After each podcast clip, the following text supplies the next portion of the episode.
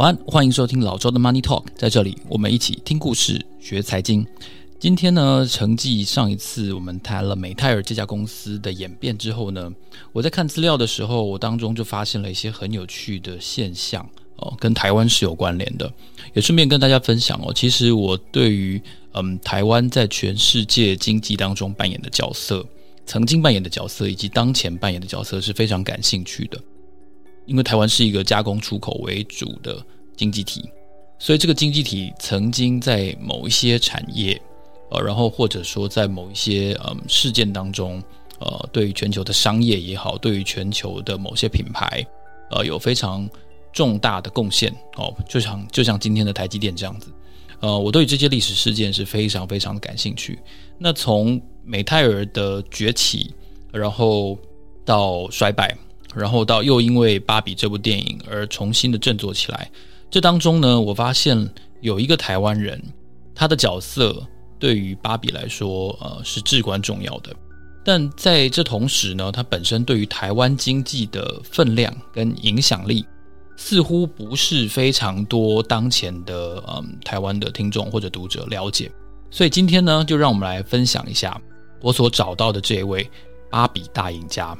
背后原来是一个台湾人，他的名字叫什么呢？他的名字英文名字叫做 T.T. 赵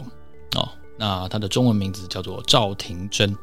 赵廷真呢，我们先从他的其中一个事业开始说起好了。可能有一些朋友呢，因为中央社、因为 BBC，然后历来的一些历史报道有注意到，台湾现在新北市的这个泰山哦，泰山区以前叫做泰山乡，它曾经是芭比娃娃的故乡。那也因为《芭比》这部电影大卖的关系呢，让大家开始注意到哦，原来当年在泰山这个地方呢，曾经有如此巨大的芭比娃娃的出产。就在一九六零年代的时候呢，其实台湾开始发展加工出口业，然后呢，积极的吸引外资奖励，然后然后振兴，所以就选定了泰山这个地方。美泰尔呢，哦，就跟一家公司合资成立了美宁美宁工业。选在泰山这个地方呢，然后开始盖厂。这个从美宁工厂呢生产相当大量的呃芭比娃娃。最初其实美泰尔选择的呃厂商其实是日本，在日本生产。但是几年之后，他就马上发现，哎，其实台湾成本更有利。然后如果大家有印象的话呢，呃，大概也就是在一九六六零年代末期的时候，其实货柜这个运输方式开始崛起。所以，全球化的大量制造工业找到了一个低成本的出口的地方，就是台湾。那同时呢，货柜这个运输的媒介呢，又让运输的效率提高了很多。我在前两集的这个马马士基航运这边我也提到过，台湾的长荣海运还有呃，就是欧洲的马士基集团这两家公司呢，都看到了环球货柜航线对于大型的。物流或者说对于大型的加工出口商的商机哦，所以货柜加上低成本的制造台湾基地，然后加上了全球化的货柜航运商的崛起，这三件事情结合在一起，让美泰尔这种大量生产、全球销售的供应链成为了真实，而不是想象中的画面。所以呢，当时美宁工厂在泰山呢，其实是相当相当的巨大的一个外资雇主哦。根据 BBC 引述泰山区公所的资料呢，哦，当时这座工厂的芭比娃娃的产能哦，占全世界的百分之八十之多，而且同时呢，全球将近十亿只芭比娃娃都来自于这个美宁工厂。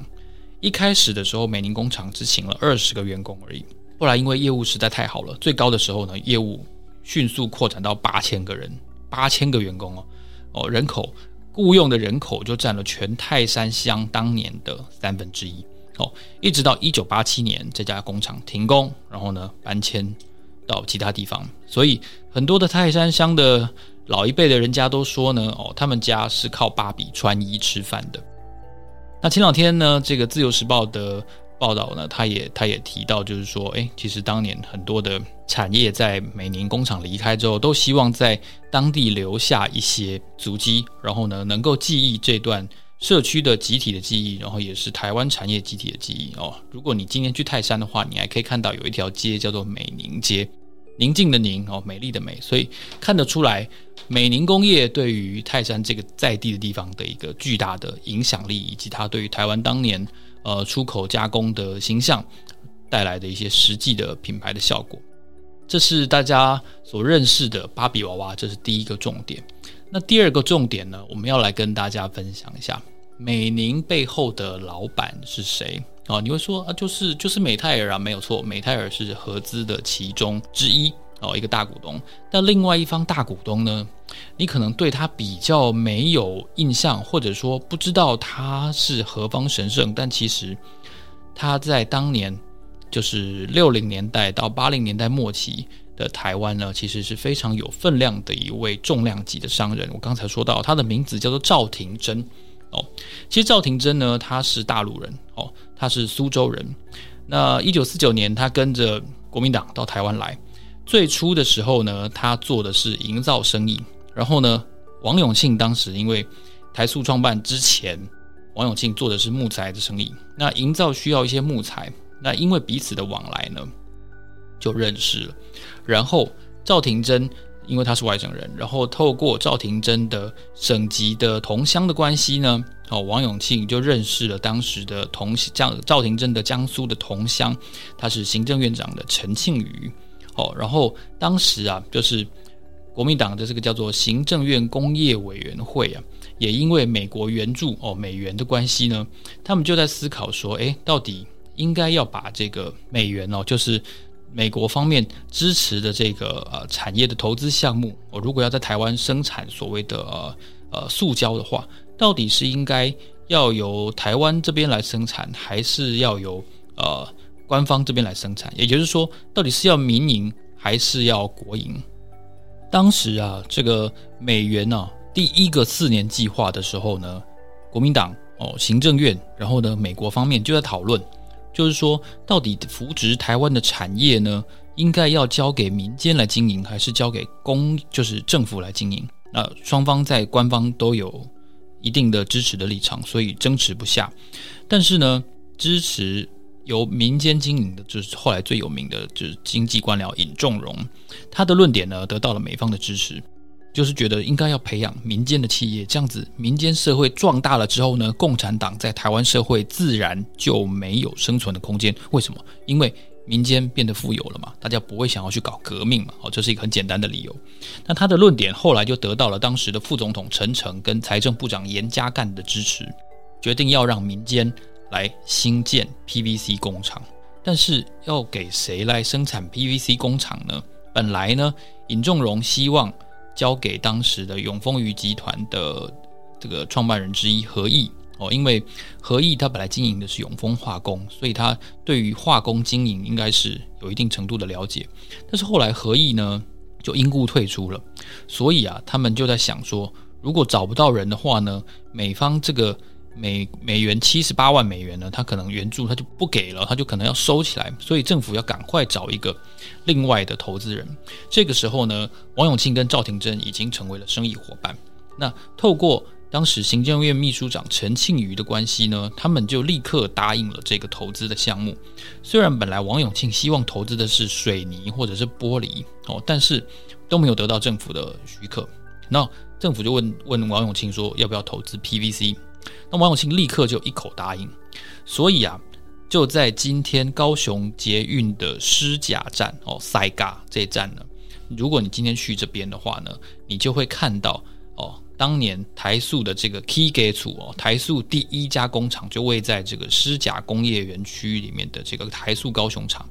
一九五六年呢，就在王永庆跟赵廷珍的这个努力之下呢，正式成立了哦，当时。隔年完工，然后呢，更名为台湾塑胶，然后投产月产一百二十吨，每天生产四公吨的 PVC。当时跟王永庆合作的人呢，就是赵廷珍。哦，那赵廷珍跟王永庆两个人，其实一个是本省籍，一个是外省籍，所以其实两个人呃风格啊、性格都相当不一样。你想想看，赵廷珍在那个年代他就已经是上海大学的毕业生了，所以他是可以说，我我相信他家应该是。呃，家有余财的哦，而且他是带着资金到台湾来的，这个是在访谈当中他亲口证实的。那另外呢，而且他们两个人的经营风格呢，也都相当的不一样哦。他们本来是非常好的生意伙伴，他是台塑的总经理，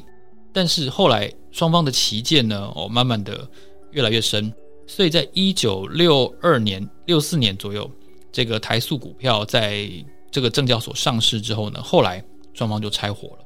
那赵廷珍呢，他自己就创了这个华夏塑胶，哦，简称华夏。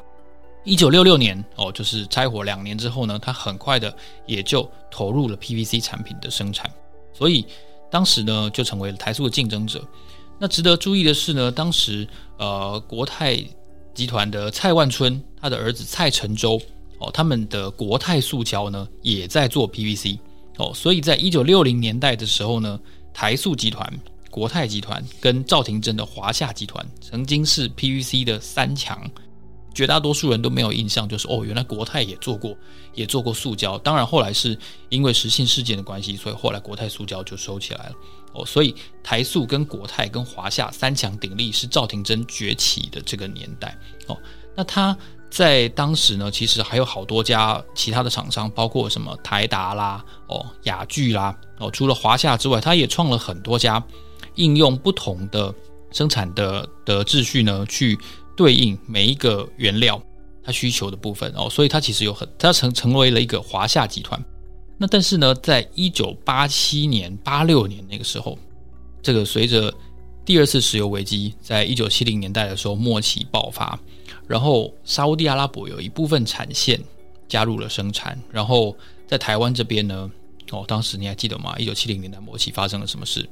中美断交。哦，所以台湾的政治前途跟经济前景蒙上了一层非常巨大的阴影之外呢，还因为第二次石油危机的关系，哦，造成了通货膨胀。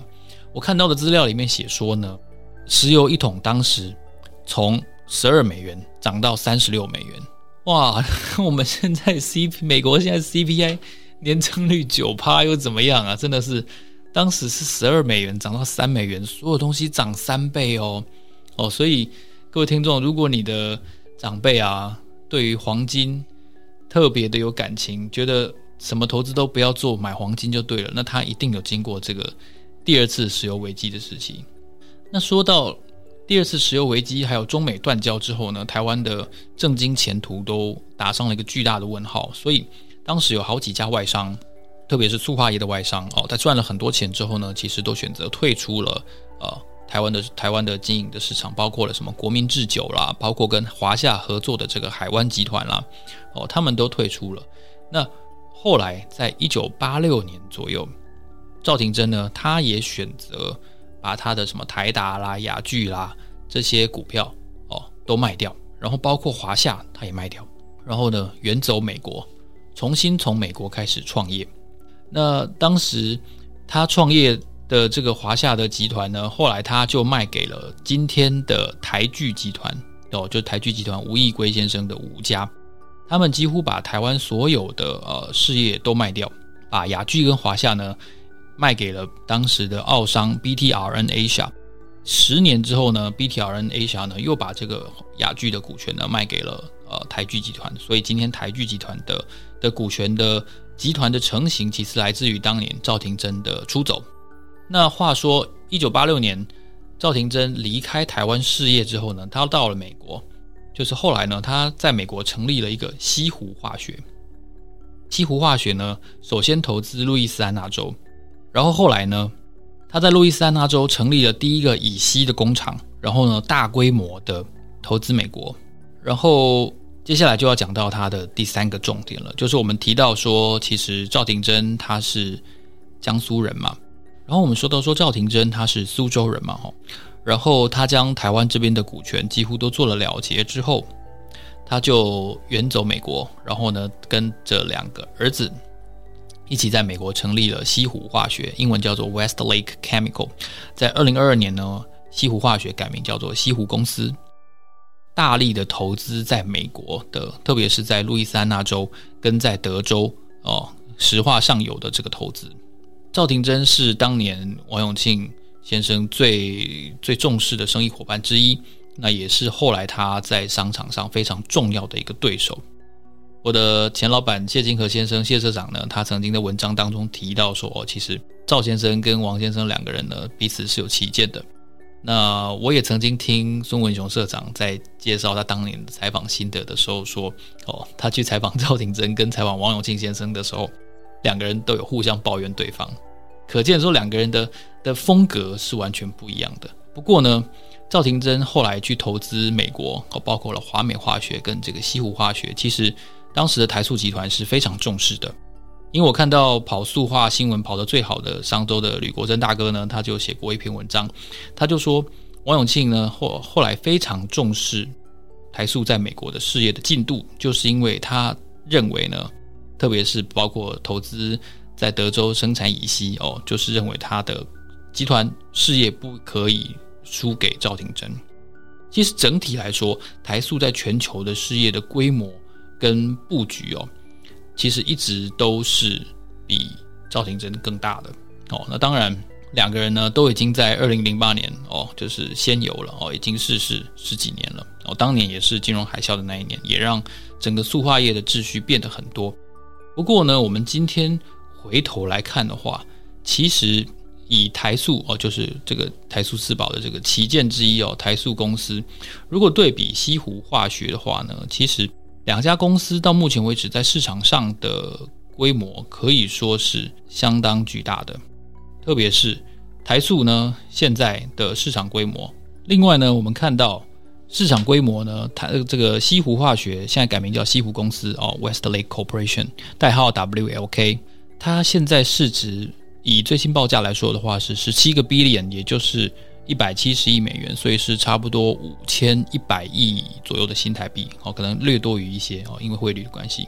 那相对之下呢，其实台塑它的市值呢也是非常接近哦，台塑现在市值大概也是五千零九十几亿这么多哦，所以所以两者以台塑加上南亚啦、台化、台塑化这些，当然远远已经超过了西湖化学哦。不过如果以单家公司的市值来对比的话，其实真的是相当接近的。我想这也是一个非常巧合的地方。然后后来呢，随着页岩气在德州、在路易斯安那州等地的开采哦，其实西湖化学的获利也节节高升。哦，我们看到一个相当值得注意的数字，就是说在二零二二年西湖公司的年报里面呢，赵廷珍的两个儿子哦，赵元修跟赵元德哦，他们的英文一个叫做 James，一个叫做 Albert。哦，他们分别担任了 CEO 跟董事长。赵元修跟赵元德就提到呢，二零二二年西湖公司它的 EPS 高达了每股十七点三四美元，哦，非常高。而且同时呢，啊，目前大概是西湖公司这么多年以来股价的历史最高点。随着个股权价值的上升呢，我们注意到一件事情，就是说，在最这个最近的一次 Forbes 的调查当中啊。赵廷珍家族呢，也名列哦，二零二零年 Forbes 全美国最有钱的五十个家族之一哦，而且好像是唯一的华裔的家族，非常非常厉害哦。三十多年前才哦远赴美国投资，然后靠着他的精准的眼光跟全家人的投入呢，在三十几年间就成为了富比士最有钱的富豪家族。所以赵廷珍家族呢。他们真的是呃芭比大赢家哦，背后的台湾人就是这个家族。所以从从芭比的合资的伙伴，然后到台塑当年在高雄狮甲站这边的兴起，